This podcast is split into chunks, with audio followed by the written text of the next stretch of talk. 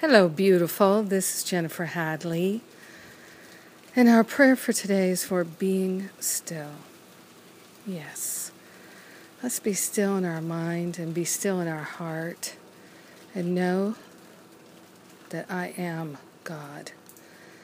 In the name of the beloved I am that I am, we partner up with the higher Holy Spirit self to remember that our true nature is perfect love and we are grateful and thankful to open our hearts and minds for a healing right here and right now. We're opening ourselves to the unlimited cascading flow of rainbow light, love and light, activated in our heart and in our mind as we are choosing to be still and know I am that I am so grateful to still the ego mind, the monkey mind, the chattering mind, and to relax into knowing that perfect love is all that there is, that there is an ease and a grace, there is a joy and a freedom, there's a wisdom and there's a clarity.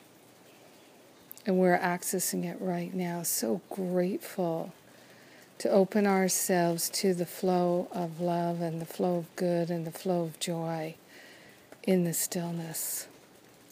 We're allowing ourselves to be recalibrated and restored by this very prayer. We open our mind to the quiet, the stillness, the peace, the harmony. So grateful right now to allow that stillness to permeate every aspect of our being, every part of our awareness, open to the stillness, to the joy, to the freedom, to the light, to the love. So grateful to claim our victory in the light right now. In this moment, we choose to be still and know that I am God. I am that I am, and I am one with the I am presence of everyone. With my hand on my heart, I gratefully and thankfully share the benefits with everyone because we're one with them. So grateful to allow this prayer to simply be. We let it be, and so it is. Amen. Amen. Amen.